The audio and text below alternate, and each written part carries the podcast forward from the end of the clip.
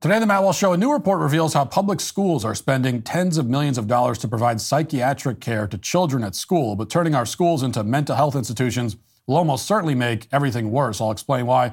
Also, DeSantis and Vivek both have great moments at the GOP debate last night, while Chris Christie and Nikki Haley humiliate themselves. We'll break it down. And Ayanna Pressley of the Squad wants to expand voting rights to 16 year olds and convicted criminals in prison. I'll explain why that's a horrible idea. We'll talk about all that and more today on The Matt Walsh Show.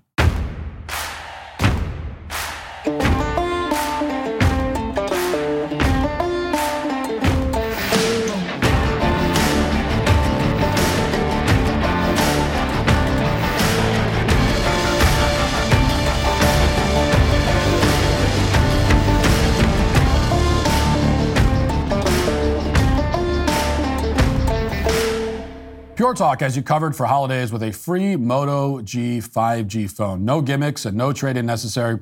Just sign up for Pure Talk's unlimited talk, unlimited text, and 15 gig data. You can get all this for just $35 and you'll get the Moto G 5G phone for free.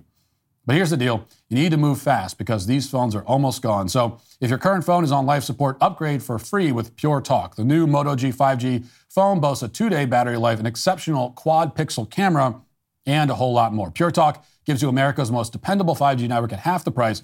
So make the switch today. Go to puretalk.com slash Walsh to get this exclusive offer and select the plan that's right for your family. Remember, Pure Talk gives you America's most dependable 5G network at half the price. So make the switch today. That's puretalk.com slash Walsh to claim your free Moto G 5G phone with a qualifying plan. Pure Talk, simply smarter wireless. Also, I have a major announcement to start the show today or to continue the show. Lady Ballers is now the most popular streaming movie on Rotten Tomatoes. Our first full length feature comedy is the biggest launch in Daily Wire history, and it's now the number one streaming movie in the country. And you can watch it now exclusively on Daily Wire Plus. Not a member? Well, luckily for you, with code COACH, you can become a part of the Daily Wire Plus team and save $50 on new annual memberships. Around a century ago, the Spanish flu killed 700,000 people in this country. In terms of casualty count, the, that pandemic was deadlier than both world wars, plus the wars in Vietnam and Korea combined. The average life expectancy in this country dropped by 12 years virtually overnight, and many of the dead were young people. And yet, as the pandemic subsided, according to historians who have extensively documented this whole episode, life returned to normal in just a couple of years. Society did not reorder itself. There were no permanent changes to, say, election law. Mail in balloting didn't become the norm. Clusters of effete leftists in San Francisco and Portland didn't insist on wearing masks for years afterwards. Things uh, progressed and people just kind of moved on with their lives. Now, fast forward a century to the post COVID era, and as you've probably noticed, the exact opposite happened. Instead of moving on, elected officials have opted to indefinitely extend COVID policies wherever possible. And some of these efforts are obvious. I just alluded to a few of them. But some of these efforts are not so obvious. In fact, they've gotten basically no major media coverage whatsoever, with few exceptions, even though they could affect your children in profound ways. In particular, with COVID as the pretext initially, there's now a large scale effort underway to transform schools into mini hospitals, all for the benefit of a handful of startups that are funded out of uh, Silicon Valley. Now, you thought the point of school was to provide an education for your child, but that's not the case anymore. It hasn't been the case for a long time, really. Now, the point is to turn students into patients in order to enrich investors in California. School is now supposedly a one stop shop for all your children's educational and medical and psychiatric needs. According to research from the Kaiser Family Foundation, prior to COVID, there were, quote, essentially zero telehealth appointments for mental health and substance related issues. You could look throughout the entire country and, and uh, you'd find that it's just not something that was done. But beginning around March of 2021, everything changed. And that year, telehealth technology exploded in popularity. It was used for um, more than one third of all outpatient visits for these symptoms. And uh, telehealth then went from something that basically no one used to something that more than 33% of patients nationwide were participating in. And nothing like that kind of shift has ever happened before. Many of these new patients were students in grades K through 12. And as the Associated Press reports this week, quote, now at least 16 of the 20 largest U.S. public school districts are offering online therapy sessions to reach millions of students. In those districts alone, schools have signed provider contracts worth more than $70 million. Have you heard about that? Well, unless you read the AP, probably not. And you were never asked to vote on that. You were never asked to vote on whether schools will become also uh, places where therapy is, is, is uh, conducted for tens of millions of dollars. It just happened, whether you like it or not. One of the largest telehealth providers in, in schools today is called Hazel Health. They're active in more than 150 school districts across 15 states. And just this year, the AP reports Hazel signed a $24 million contract with Los Angeles County to provide teletherapy to more than a million students. Hazel has also signed lucrative deals in Hawaii, Nevada, Florida, Texas, Washington, Georgia. A lot of taxpayer money is being spent all of a sudden on in school therapy for kids. So that's tens of millions more dollars spent by the school system to go along with the billions that it already wastes.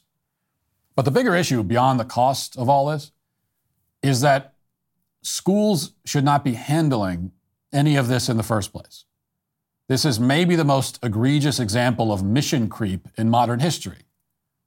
Like it should go without saying that schools are not hospitals, and they're certainly not mental health facilities outside of dealing with minor injuries, which school nurses can handle and have always been able to handle, schools should not be offering full service medical care, least of all psychiatric care. They certainly shouldn't be promoting mental health treatments via the internet. Now, this, this is the biggest problem and the thing we should all be stopping to think about. Why are schools spending tens of millions of dollars to offer therapy to kids? Now, it used to be, like back in my day, back in the dark ages, that the school guidance counselor was really just like the school's version of an HR rep for students. So you'd talk to the guidance counselor if you had some kind of issue uh, with another student or a teacher or whatever. And most of the time, she would give you a, a sticker or a coloring book and send you on your way. So the guidance counselor's role was relatively narrow in that way. But now, increasingly, schools are taking it upon themselves to play shrink they're referring to children, they're referring children to Zoom calls with anonymous doctors for talk therapy.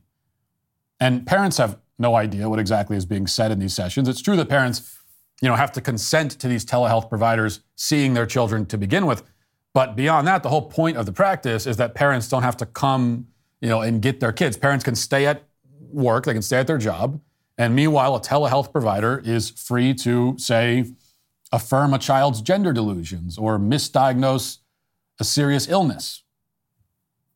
Now, there are a lot of issues here, and one, and not even the biggest one, is the quality of care that kids will receive.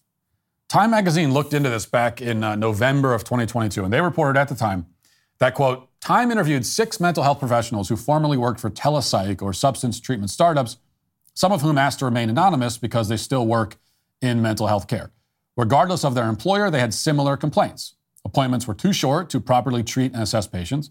Clinicians were overworked, and policies around prescribing drugs and treating complex cases often weren't rigorous enough. Time also reported that, quote, federal investigators are probing prescription practices at Done and Cerebral, a popular startup that offers virtual therapy and uh, medication management for depression, anxiety, insomnia, ADHD, bipolar disorder, and substance use disorders for as little as $99 per month and that some former employees have, have said overprescribed stimulants for ADHD. In May, pharmacy giants including C- CVS and Walmart stopped filling controlled substance prescriptions from cerebral and clini- clinicians. Now, for its part, the Wall Street Journal found that, quote, Done, run by a former Facebook product manager with no medical training, also advertises heavily on social media. Done's clinicians continue to prescribe stimulants, sometimes after appointments as short as 10 minutes. So, more broadly, when, when people go to telehealth providers, they're often being misdiagnosed. Researchers at the uh, Mayo Clinic looked at around 2,400 patients who underwent a video telehealth consultation followed by an in person visit for the same problem. And they found that in 13% of cases, the diagnosis didn't match up.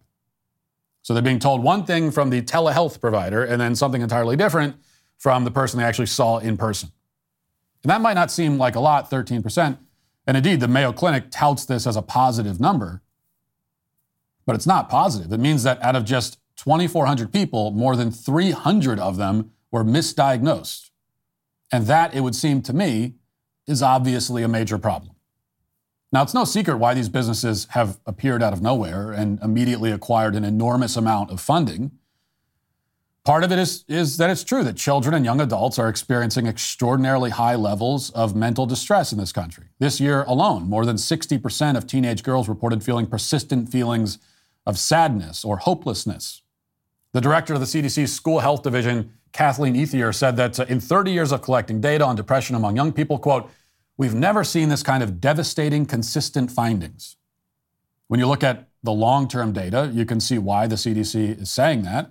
According to a recent report in Education Week, CDC data shows that, quote, 42% of high school students in 2021 reported feeling so sad or hopeless for at least two consecutive weeks in the previous year that they stopped engaging in their usual activities, up from 26% in 2009.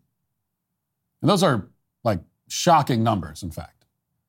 And it means that, yes, children are more depressed than they've been in a long time, probably ever.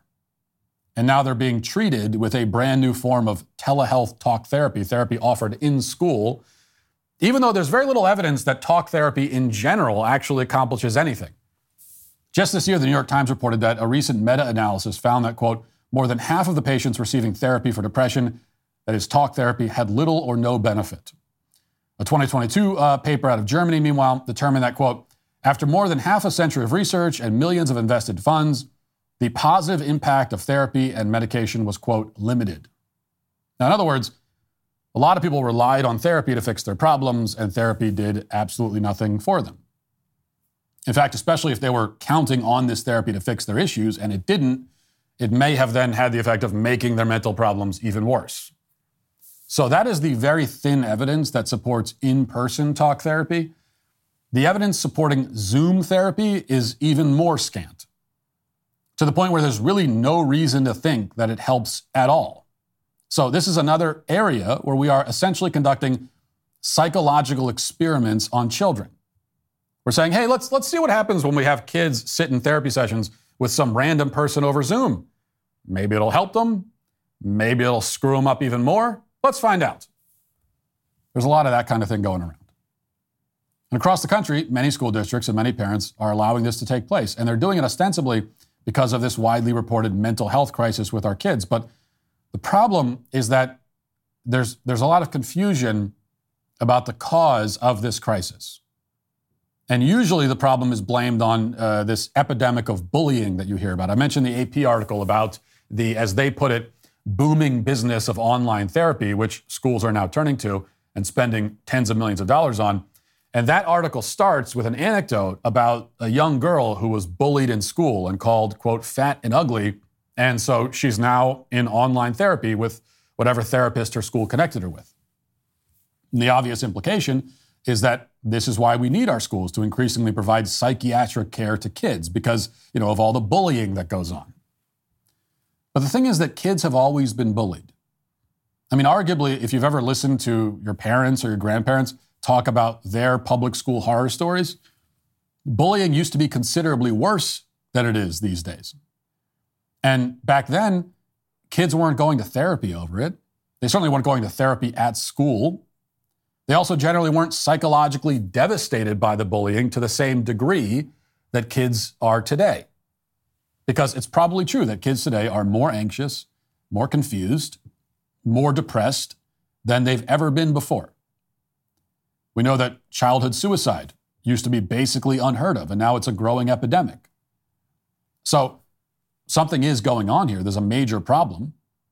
And the schools have come up with all kinds of schemes to allegedly help solve it, which now includes putting millions of kids in therapy during school hours.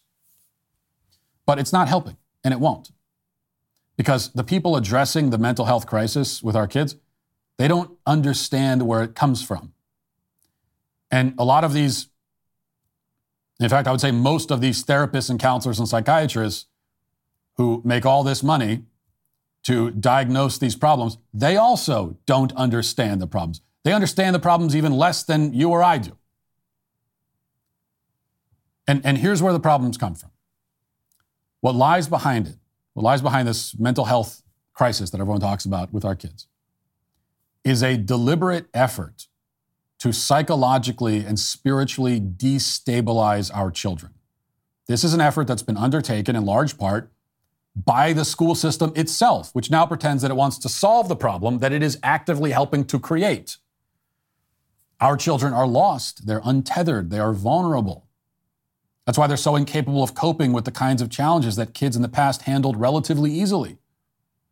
It's because of the conditioning they've been subjected to.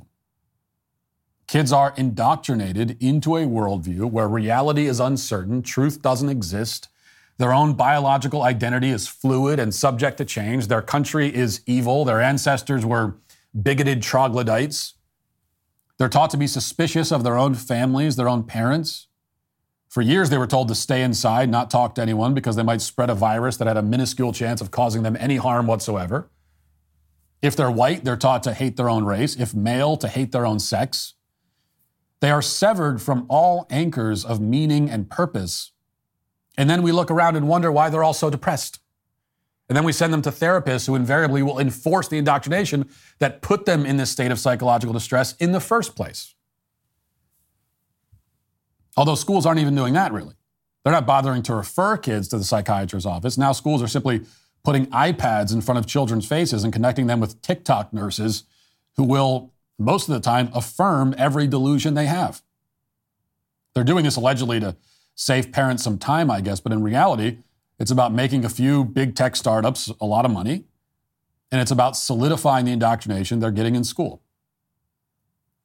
And so far, parents are going along with it in school districts all over the country. They're, they're handing their kids over to Zoom shrinks while they stay at work. And all the while, they'll just have to hope that their children won't get the wrong diagnosis or receive a prescription for some drug they don't need or end up with more mental problems than they already had. We're told this is the future of medicine, and whether you like it or not, whether you consented to it or not, it's probably on its way to your child's school. Now let's get to our five headlines.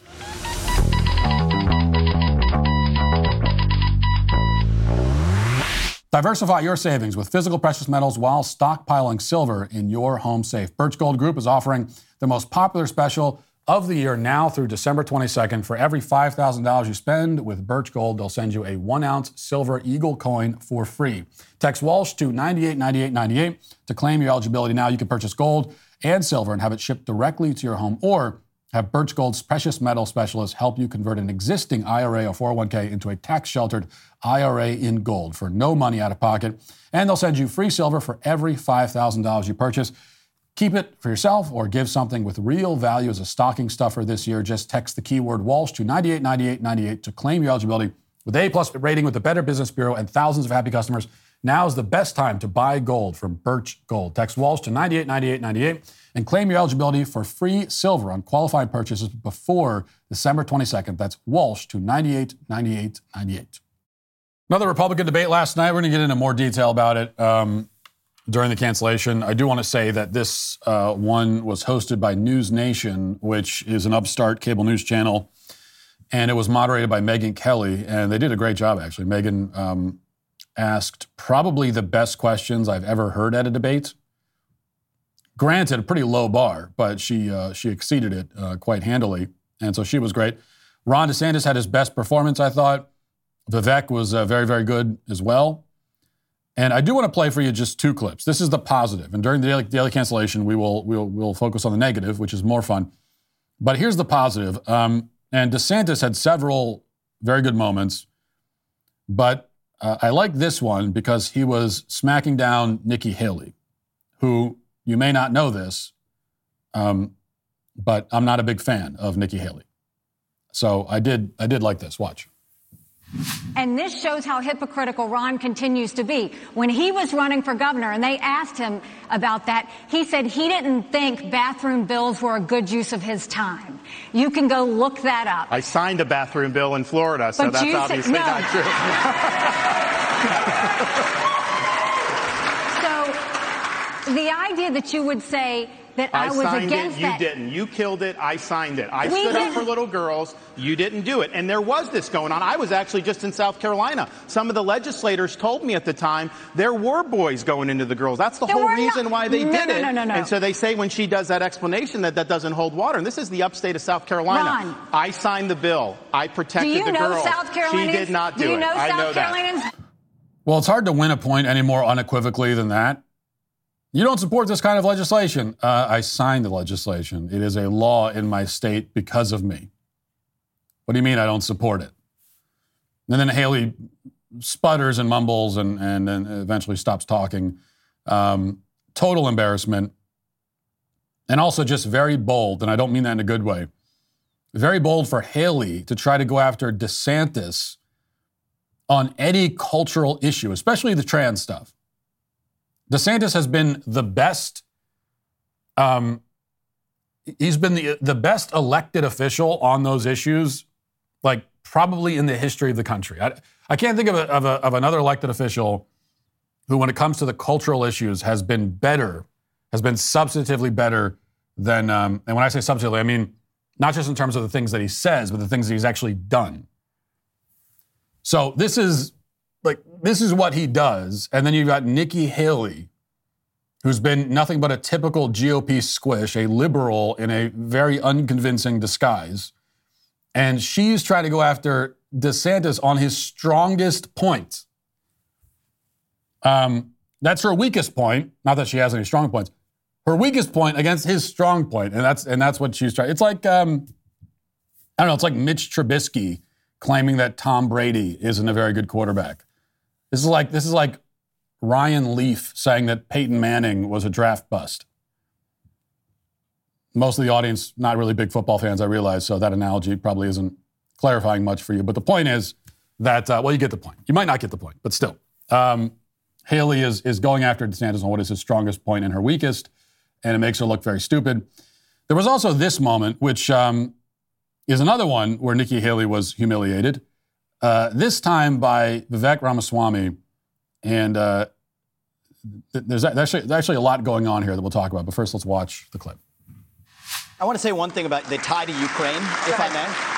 So, foreign policy experience is not the same as foreign policy wisdom. I want everybody at home to note that I was the first person to say we need a reasonable peace deal in Ukraine. Now, a lot of the neocons are quietly coming along to that position, with the exceptions of Nikki Haley and Joe Biden, who still support this, what I believe is pointless war in Ukraine. And I think those with foreign policy experience, one thing that Joe Biden and Nikki Haley have in common is that neither of them could even state for you three provinces in eastern Ukraine that they want to send our troops to actually fight for. Look at that. This is what I want people to understand. These people have, I mean, she has no idea what the hell the names of those provinces are, but she wants to send our sons and daughters and our troops and our military equipment to go fight it.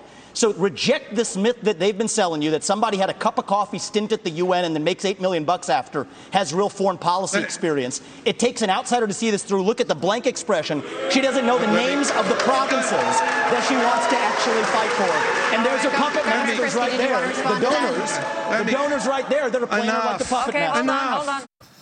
Okay. Um, so a few things to think about here. First of all, this was uh, th- this was maybe the riskiest gamble I've ever seen anyone take in a debate, and I, I don't think that that is uh, an exaggeration. This is high stakes gambling right here. Uh, it's a huge risk. Because think about this: if if if Vivek challenges Haley with this line and says, "Well, you can't even name three provinces in uh, Ukraine," and then if Haley actually responds with the answer, if she goes, "I'll give you five, boom, boom, boom," then it's a huge win for her, and it's a crushing embarrassment for Vivek, and it probably ends his political career. It- it- like it would be that humiliating. That's the kind of clip that you just you never live it down. Probably ends your career, but instead the gamble paid off, and um, he made his point, and she, he proved that she's a fraud, and it was a significant win for him. But man, like that is a risk. I I like to think that I'm a risk taker and that I, I'm willing to do uh, to go out on a limb, uh, you know. But but I- would not have done that because I would have thought to myself, well, there's a 40% chance maybe that she can actually name some provinces. It wouldn't surprise me if she could. Uh, it's like at least maybe she's done some debate prep and that's come up. Uh, you know, um, so I'd give it about a forty percent chance that she that she could answer it. So I I would not have put myself out there like that. But Vivek obviously has an even better read on her than I do, and uh, so he was a lot more confident she wouldn't be able to answer the question, and he just totally crushed her with that, and it was pretty spectacular. And it, it proves an important point because this is not some meaningless gotcha moment. It is a gotcha moment, but it's not meaningless. Because, look, I, I will admit, I can't name three Ukrainian provinces. I can't even name one. I have no idea. The most I could do with Ukraine is I could point to it on a map, and that's it. That, that's the only thing I could do. You give me a map, I'll show you where it is. But other than that, that, that, that, that is the, the extent of my knowledge about Ukraine. And that's okay for me because I also want nothing to do with Ukraine. Okay, I don't care about Ukraine. You can't, you know, you can't back me into a corner. Oh, you don't even know anything about Ukraine. Yeah, I don't care about Ukraine. Why should I? Why should I know anything about it? I don't care about it. I don't care about Ukraine. Um, I don't care uh, who who controls Ukraine. I don't. I just. I don't care. It, it doesn't. If Putin were to take control of Ukraine, I don't care. Why should I care about that? And even after all this time, still, no one's been able to explain why we should actually care about that. Well, you think Putin should? Well, I'm not saying he should. I just don't really care if he does. So one corrupt government instead of another corrupt government controls that, that piece of land. It's not my land. I don't care. Let them solve it. Let them fight it out. It doesn't matter to me. Makes no difference. And um, so I'm allowed to be ignorant of Ukraine because I because in anyone else, if you if your stated position is I don't give a damn about this place, not my problem, then being ignorant of it is perfectly fine. But if you claim that Ukraine's fate is deeply important to us and that its fate is tied to our fate in some mystical, mysterious sense, if you want our children to potentially die in its defense, if you want us, you know, to send our money and resources by the billions to this country, then you need to know everything about that country. Like then the burden is on you. And you need to be able to explain you know, the, the default position, the logical default position for any of us is when someone says, oh, there's a war in Ukraine. Okay? Well, why should I care? That's a logical default position. If you think that we should care, the burden of proof is on you to say, no, no, you should care. This really matters. Here's why. Um, and that requires you to have, at a, at a minimum, like a deep knowledge of that part of the world and of that country. And yet, Haley has this view of Ukraine, how important it is to us, and can't even tell us about its basic geography. So Vivek is correct that you know, she, she would have potentially our children go die for a country she doesn't know anything about. Go, go, go die in a, a, a, a province, die defending a province of Ukraine that she can't even name. So, uh, yes, that proves that she is a reckless neocon who would get us involved in wars in countries that she knows nothing about. And um, even though she had, you know, the audience there bailing her out because she stacked the audience with her donors. And so they were booing. You know, the audience is booing. Vivek's like, can you, can you tell me something about this country that you care so much about? Boo. That, no, that's, that doesn't matter. Really? You train SEALs, you idiots? It doesn't matter whether she knows anything about this country that, uh, that she's constantly preaching about how important it is? Of course it does. So those were uh, two great moments for Vivek and uh, and DeSantis, and not so much for Nikki Haley. Okay, moving on to this from Fox News. Democratic Massachusetts Representative Ayanna Pressley, a far left squad member, called for allowing incarcerated citizens to vote in federal elections, while also referencing her support for permitting individuals as young as 16 years of age to cast a ballot. And this was during a press conference introducing legislation that would restore felons' voting rights. And these are felons uh, in out of prison, but also in prison that she wants to vote. Let's uh, watch a little bit of this press conference. That's why we're here today to introduce the Inclusive Democracy Act, a historic, brand new, first of its kind bill that will end the stain of felony disenfranchisement in America and guarantee the right to vote for incarcerated and formerly incarcerated citizens. Our bill is a reflection of bold, progressive, democratic values. Because with Republicans and the Supreme Court stopping at nothing to undermine voting rights and to exclude black and brown folks from participating in our democracy, we must do, we must be just as relentless in protecting and expanding access to the ballot box, including for incarcerated citizens. Jim Crow is not behind us. Our democracy is on the line, and the stakes could not be higher. As a Boston City Councilor prior to my time here in Congress, I was proud to advocate for expanded access to the ballot box, requiring ballots be made available in multiple languages, expanding early voting in local elections. And in Congress, I led efforts I led efforts and legislation to lower the federal voting age to 16 and urged the DOJ to aggressively protect voting rights and to fight against voter suppression. Now, I will say that of the two things, giving voting rights to 16 year olds is significantly crazier than giving voting rights to convicted murderers in prison. I mean, both are crazy. Both are very crazy, don't get me wrong, but it's, it's even worse with 16 year olds because, at least in theory, you know, you could have some prison inmates who are clued in, intelligent, aware, um, inmates who have a mature perspective on the world. Uh, I think that crowd in a prison is probably very small, like, I don't know, 2% or something, but it's there. Um, on the other hand, with 16 year olds, um, I've never met a 16 year old with actual like insight into the way the world works uh, or the country works. Maybe in prison you'd find maybe there's like a Morgan Freeman and Shawshank Redemption type. Um, it's like, like he can vote. Morgan Freeman and Shawshank Redemption, I'd be fine with letting him vote. Um, but that doesn't exist among 16 year olds. Like that, that just doesn't exist. Um, these are not people that know, that have insight into the way the world works, the way the country works. Um, I, I've never heard a 16 year old say something where I'm like, well, that's a good point. Huh. Never thought of it that way. Uh, this, is a good insight. I, I, it's, I don't think a 16 year old's ever said anything like that.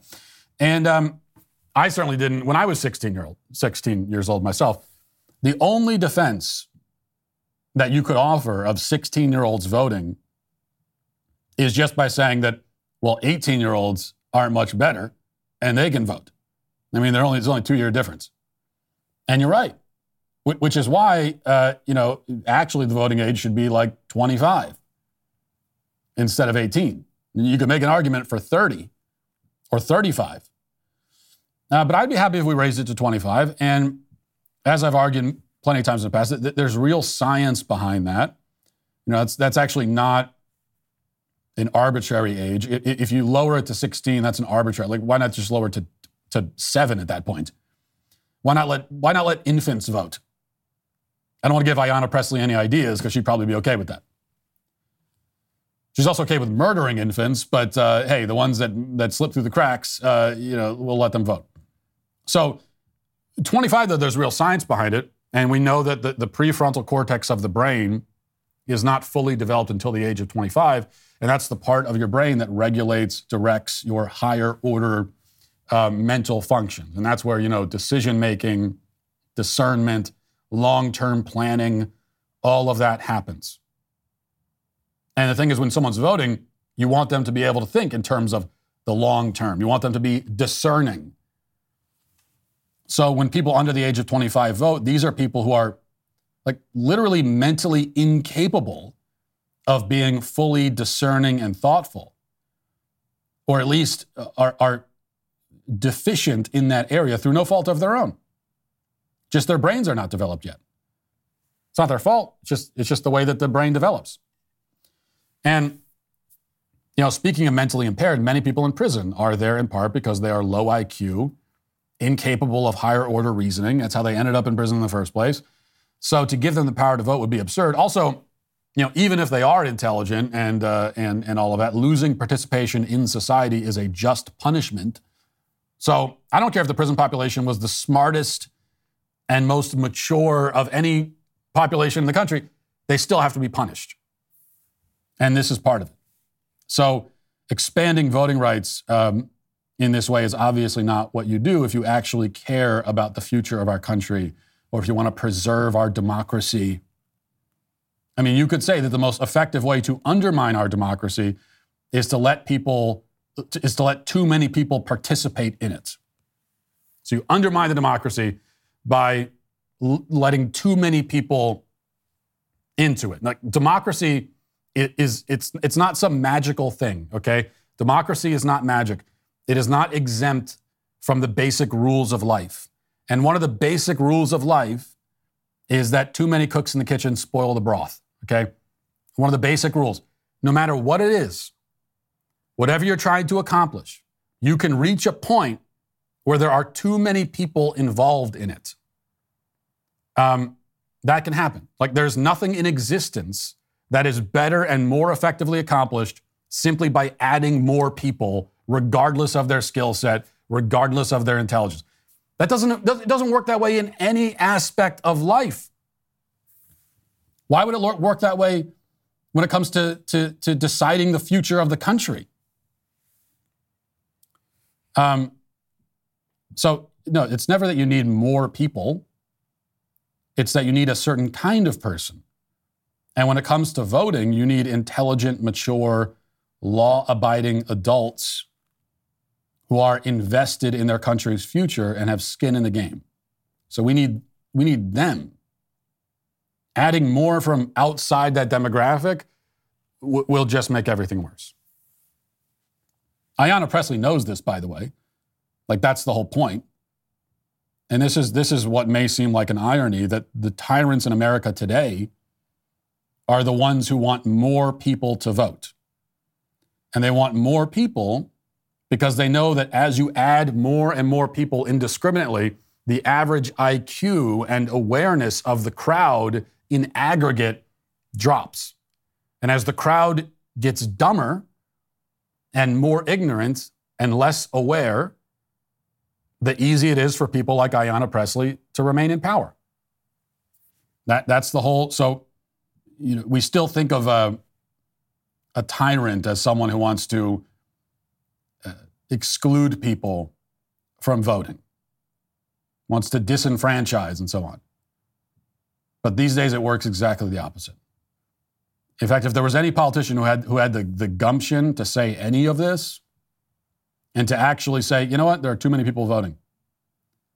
And, too many, and there's a lot of really dumb, clueless people voting, and it's a problem. And we got to do something about it before we fall off a cliff.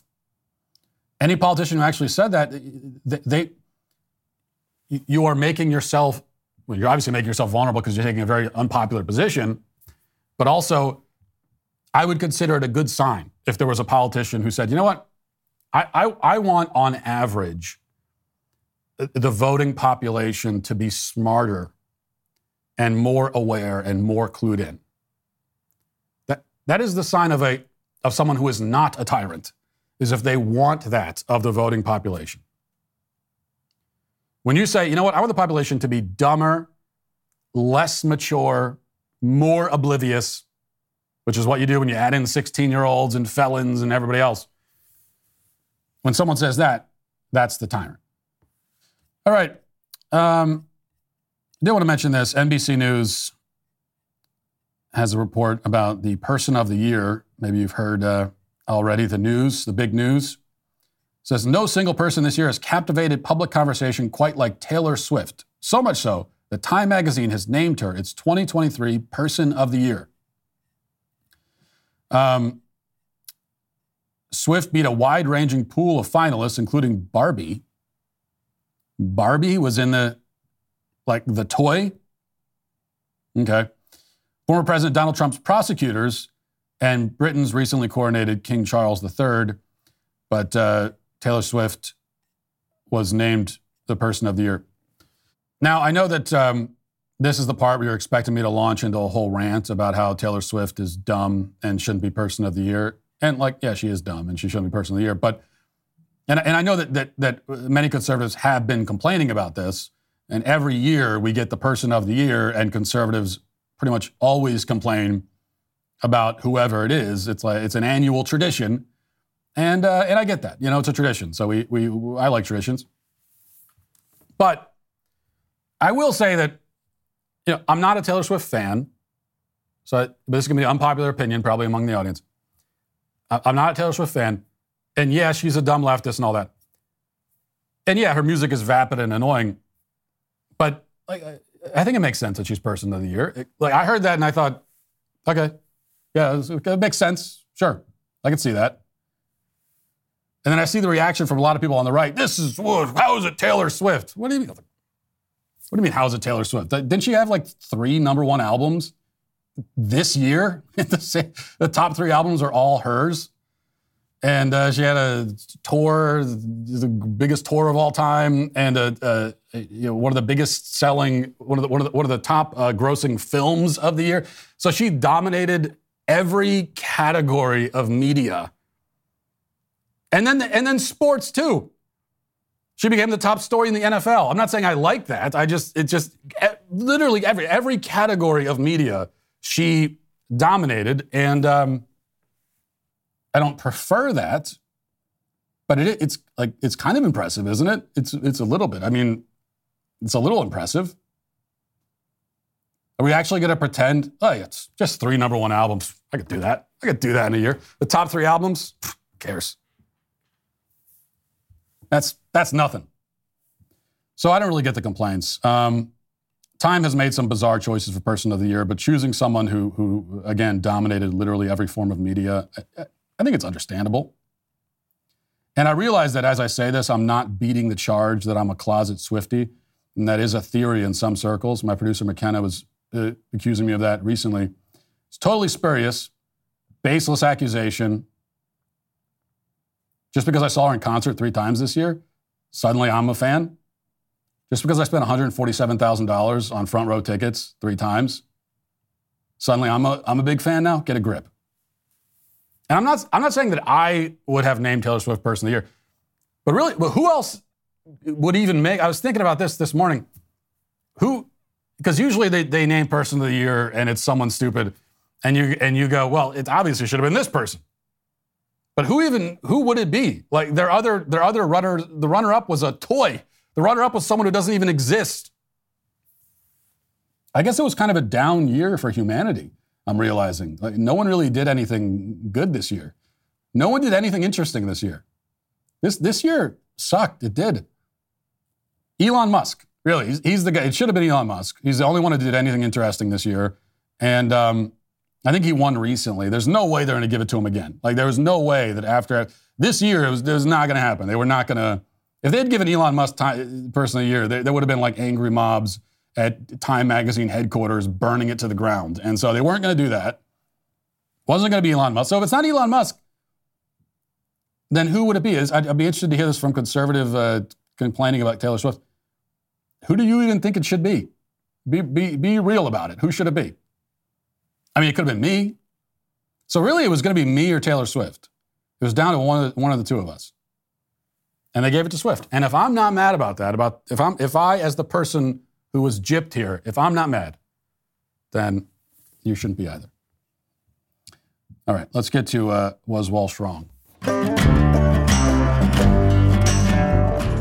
You know, my wife and I have the softest, most luxurious sheets on every bed in our home. Uh, I don't know how we ever got a great night's sleep before we had our bamboo sheets from Cozy Earth. These bamboo sheets are temperature regulating, which helps us both sleep better at night. If you're a hot sleeper and your spouse is a cold sleeper, you need these sheets, especially on these cold winter nights. Cozy Earth offers an array of sizes and 11 colors to match your unique style and preferences. Their sheets are made to withstand the test of time. My Cozy Earth sheets get uh, softer and softer with every wash. Don't just take my word for it. They have over 5,000 happy customer reviews on their site. What are you waiting for? Cozy Earth offers a 100 night guarantee, so there's no harm in trying them out. Make every night a cozy one with Cozy Earth. Right now, you'll save 40% on your next purchase with promo code WALSH40 at cozyearth.com. That's promo code WALSH40 at cozyearth.com.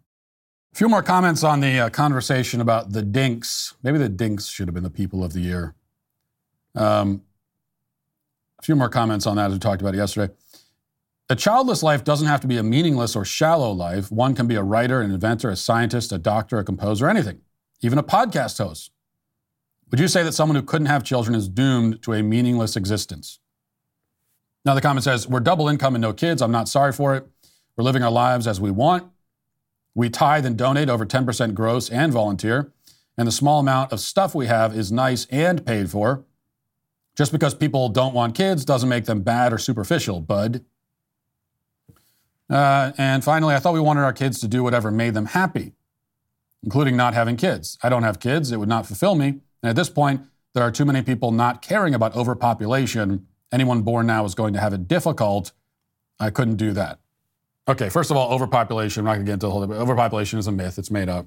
Um, you, you could take everyone that exists on the planet and fit them in like Texas, and leave the whole. And you know, and everyone could have a nice, well, not a big yard, but uh, maybe like a postage stamp. You, you, you could make Texas into one big um, suburb with townhomes and fit the entire population of the planet inside it, and leave everything else empty. So um, overpopulation is a myth. We're not at capacity. We're not even close to capacity. We'll never get to capacity. It's never going to happen.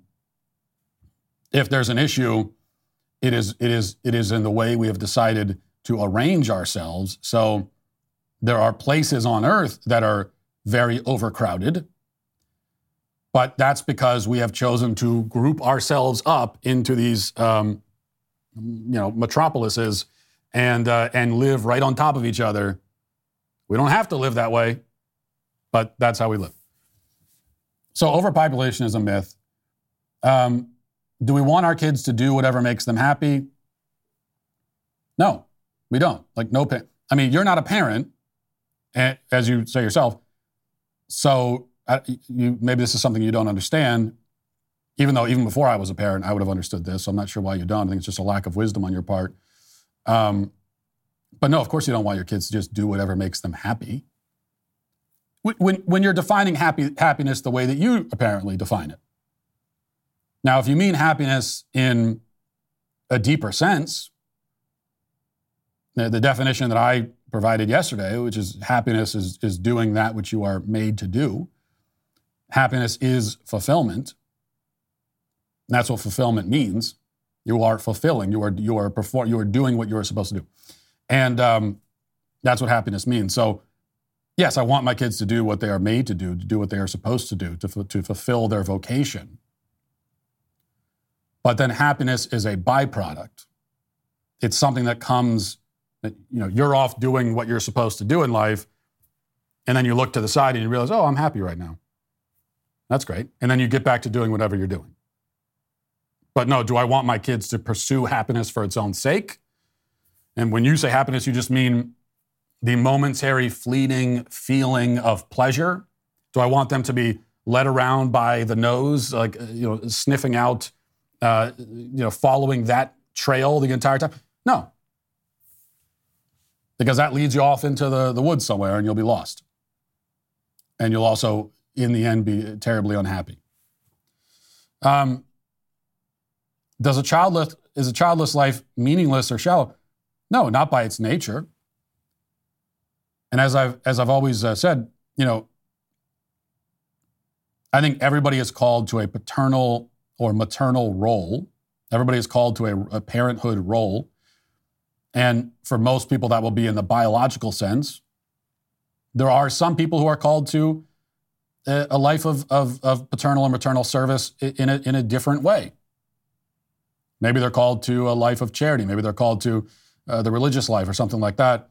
Um, but the point is that nobody is called to a life of self-service. Nobody is called to a life where you know all you do every day is go to Costco and eat snacks and sleep and and and you know go out to eat. You know, like that we heard from the Dinks. No one is called to that life. That is not a. That's not a. That is not a real, fulfilling, deeply lived uh, human existence. Now, as for all these other interesting things you could do, yeah, I've always, whether you're childless by choice or not, um, I've always said that if, if you're go, if you are childless, however you ended up that way, it is true that the one thing you'll have in greater abundance than me, because you're not necessarily going to have more money than me, you're not necessarily going to have uh, more resources, not necessarily even going to have more, you know, opportunities to go on vacations. Like I can have all that, but you will have more, probably more time, or I should say, unspoken for time, because we all get the same amount of time. Time is the same for all of us, but uh, you'll have you'll have more time that is not spoken for. You'll have more like extra time for yourself. And yeah, if you have all that time, that, that is a resource. Time is a resource, probably the most valuable one we have. And if you do have all that time, at least do something interesting. Yeah, you could do something really interesting with it. And and um, yeah, yeah, go go out, go to the go uh, live in a cabin in the woods and try to write the great American novel. I don't know. Do something like that. At least you're using the time then in an, in an interesting and worthwhile and fruitful way. The problem, though, is that with all these childless by choice people, I, I have yet to, to hear any of them say that they're trying to do anything like that. I've yet to hear them say, any of them say that, well, you know, all this extra time, I'm doing this, this, I, I've dedicated my life to this really interesting, fascinating, uh, deeply important thing. None of them say that. Instead, they talk about Costco and they talk about uh, sleeping in late and watching a lot of TV. Are you one of the millions of American men and women dealing with premature hair thinning and hair loss? Well, finally, there's a real solution that delivers on its promise without the harsh side effects, unwanted chemicals, and unpleasant smells. Provia Hair Care uses safe, natural ingredients called Procapil to uh, effectively target the three main causes of premature hair thinning and loss. Provia supports healthy scalp circulation, delivers nourishing nutrients to strengthen hair follicles, and it anchors them to your scalp. Provia guarantees more hair in your head than in the shower drain, which is what you want. Provia is effective for men and women of any age and safe on colored, treated, and styled hair. Provia works guaranteed or 100% of your money back. It's that easy. Right now, new customers save over 50% off Provia's introductory package and receive a free gift at proviahair.com slash Walsh. See results for yourself right now. Don't wait. That's proviahair.com slash Walsh. Also, when the Daily Wire made Lady Ballers, we made history with our first ever full length comedy.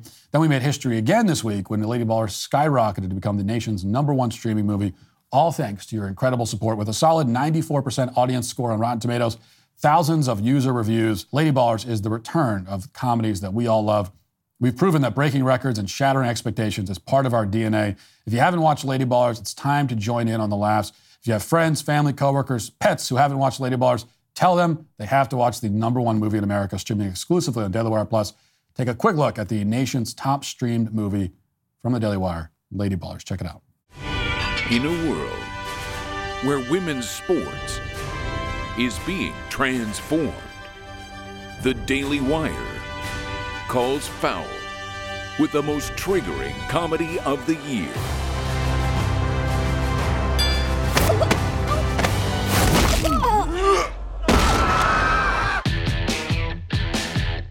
Guys, this is serious. Sports can be your pathway to a better life. Well, like yours? Please don't steal my catalytic converter again. Winning matters. It's the key ingredient in becoming a winner. Maybe you should try it sometime. Are you gonna move? I am not. Let's cut to the chase. I know you're not a woman. Hey, you don't know how he identifies. If you can beat them. What do you know about the U.S. Opens for the Global Games? You want us to compete as women. $5,000 prizes. My lover says you were a great coach back in the day.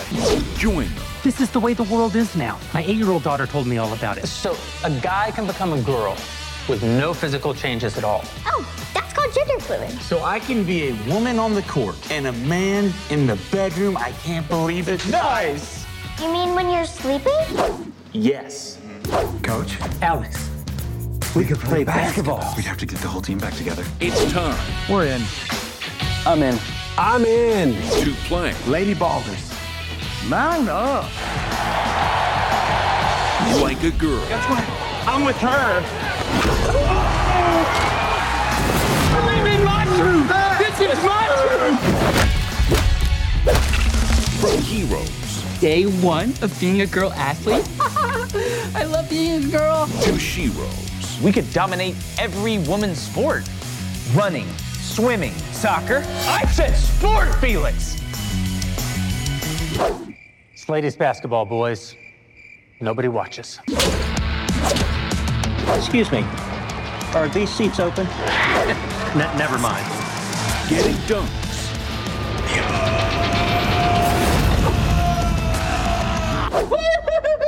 and tucking trunks. No, she didn't.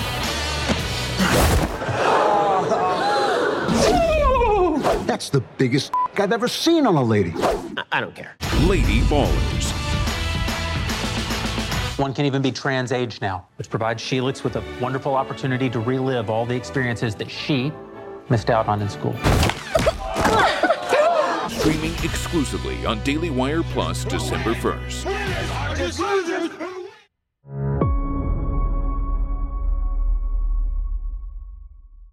Well, our goal is clear. The Lady Ballers needs to stay at the top, outdoing uh, last weekend's blockbuster opening as the number one movie in America. So if you don't have a Daily Wire Plus membership, it's time to join. And yes, monthly memberships are just $14.99. You can cancel anytime. It's your chance to join the Daily Wire and literally witness history by watching Lady Ballers. So get your Daily Wire Plus membership now at dailywire.com slash subscribe. Now let's get to our daily cancellation.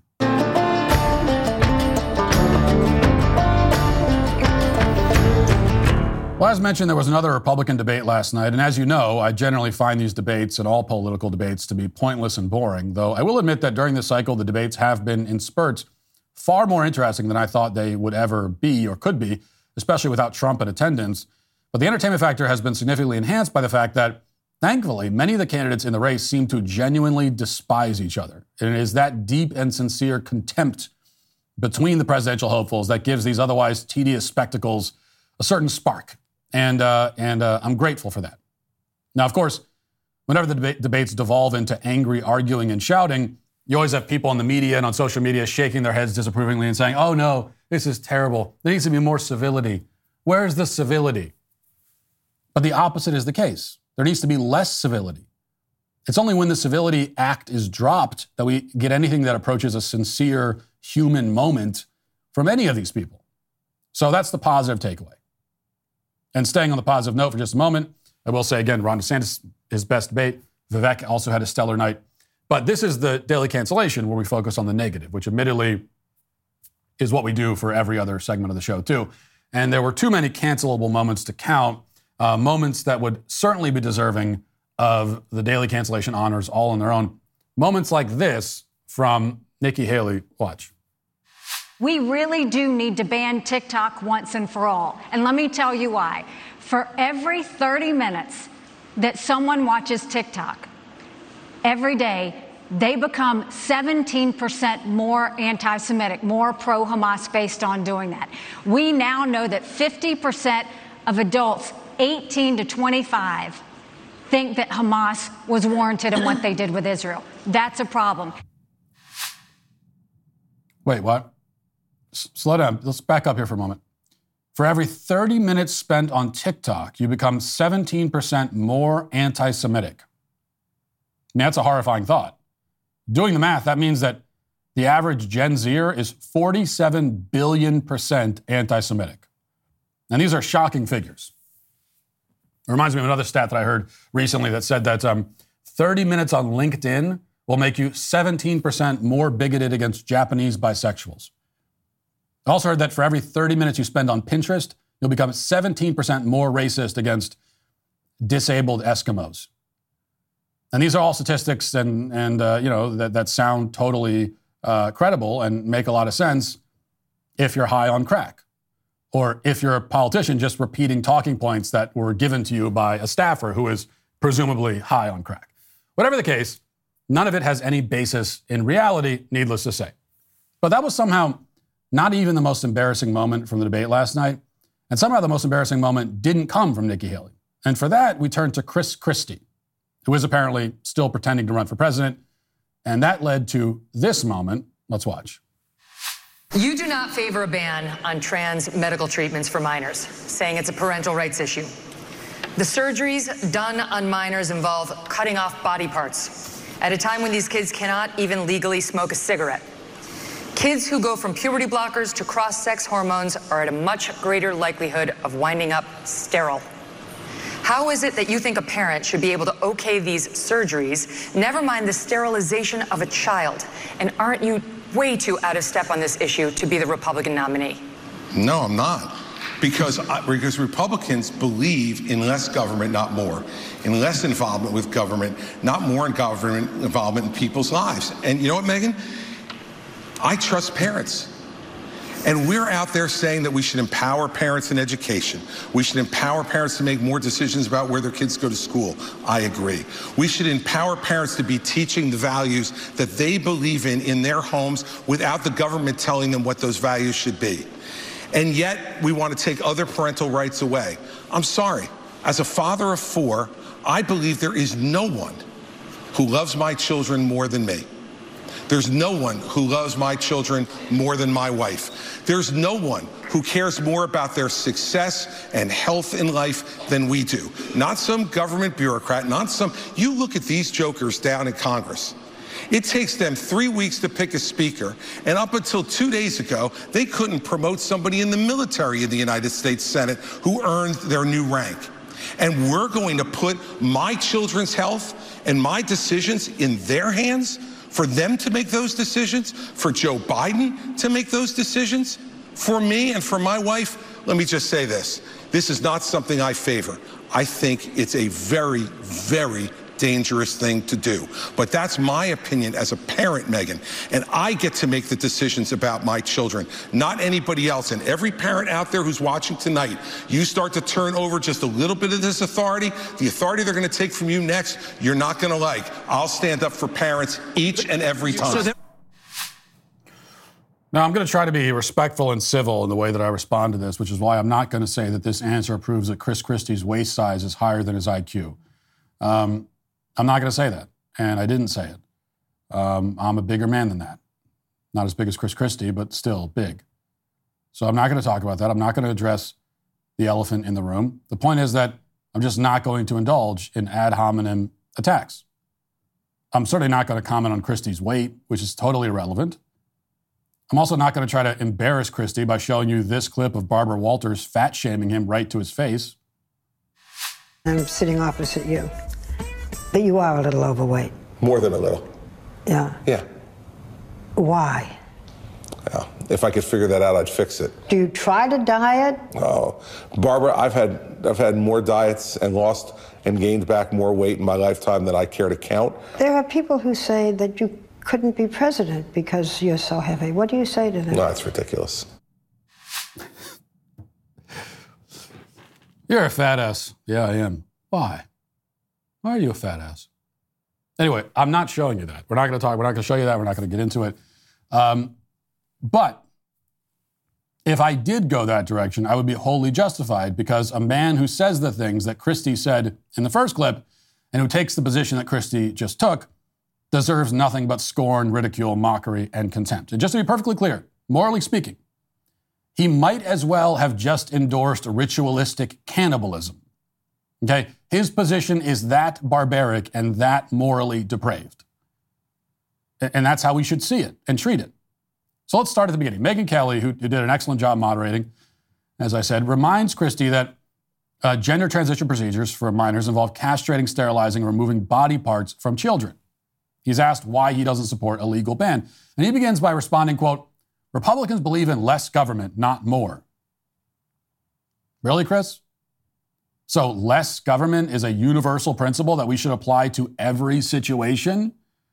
Should we have less government when it comes to other forms of violence inflicted on the innocent? Should there be less government involved in policing murder or rape? Would you call for a repeal on laws forbidding sexual assault on the basis that Republicans want less government, not more? In fact, forget about laws here in the United States. You want American government involvement all over the world suddenly your less government principle disappears when it comes to when it comes time to defend Ukraine or some other foreign country that's irrelevant to most Americans. Our government is very involved in sending billions of dollars to Ukraine, and yet you have no issue with that. So, is that the principle? The American government can be involved in protecting Ukrainian children, but not American children? Is that how the formula works in your thick skull? Or is the whole less government thing just a meaningless smokescreen that you deploy whenever you need to find a way to avoid engaging with an issue that you find politically inconvenient? Yes, I think we've figured it out now. Now, the same can be said about the rest of his answer as he launches into a speech about the importance of parental rights. I trust parents, he says. What do you mean you trust parents? That's like saying, I trust uncles, or I trust cousins. I trust stepsisters. It doesn't make any sense. Obviously, we don't have complete, blind, absolute trust in any group of people just based on their biological relationship to other groups of people. The trust we have in anyone is conditional, just as our rights are conditional. You can lose trust and you can lose rights. So, going to prison's all about. And one way to lose both of those things as a parent is to physically abuse your child. As Ron DeSantis pointed out at the debate, making a statement that should never have needed to be said at a presidential debate, parents don't have the right to abuse their kids. If you treat your kid that way, you lose trust and you lose rights. Everybody understands this basic concept and agrees with it. The only question is whether sterilizing, castrating, and mo- removing body parts from a child counts as abuse. But that's not a question at all. In fact, if that doesn't qualify as abuse, then nothing qualifies. If it's not abusive to have your child's body mutilated, then what the hell is abusive? What fits the bill if that doesn't? There is no gray area here, and Chris Christie knows that. Now, Christie may not be nearly as smart as he thinks he is, but he isn't technically brain dead. He understands basic concepts, which means he understands that obviously it's not okay to try to physically alter a boy's body in an attempt to turn him into a girl or vice versa. He knows that. But he pretends he doesn't because he's a coward. He pretends to stand up to Donald Trump. You know, he pretends that if he's president one day, which he never will be, he'll stand up to Putin and Iran and China and whoever. The truth is, he lacks the fortitude to stand up to blue haired trans activists with they them pronouns. He, he, he's, a, he's, he's given up everything to appease those elements of the left his integrity, his dignity, his chances of becoming president. Well, I guess he never had that third thing, or the first two, come to think of it. But even so, all in all, he is still today canceled. And that'll do it for the show today. Thanks for watching. Thanks for listening. Have a great day. Talk to you tomorrow. Godspeed.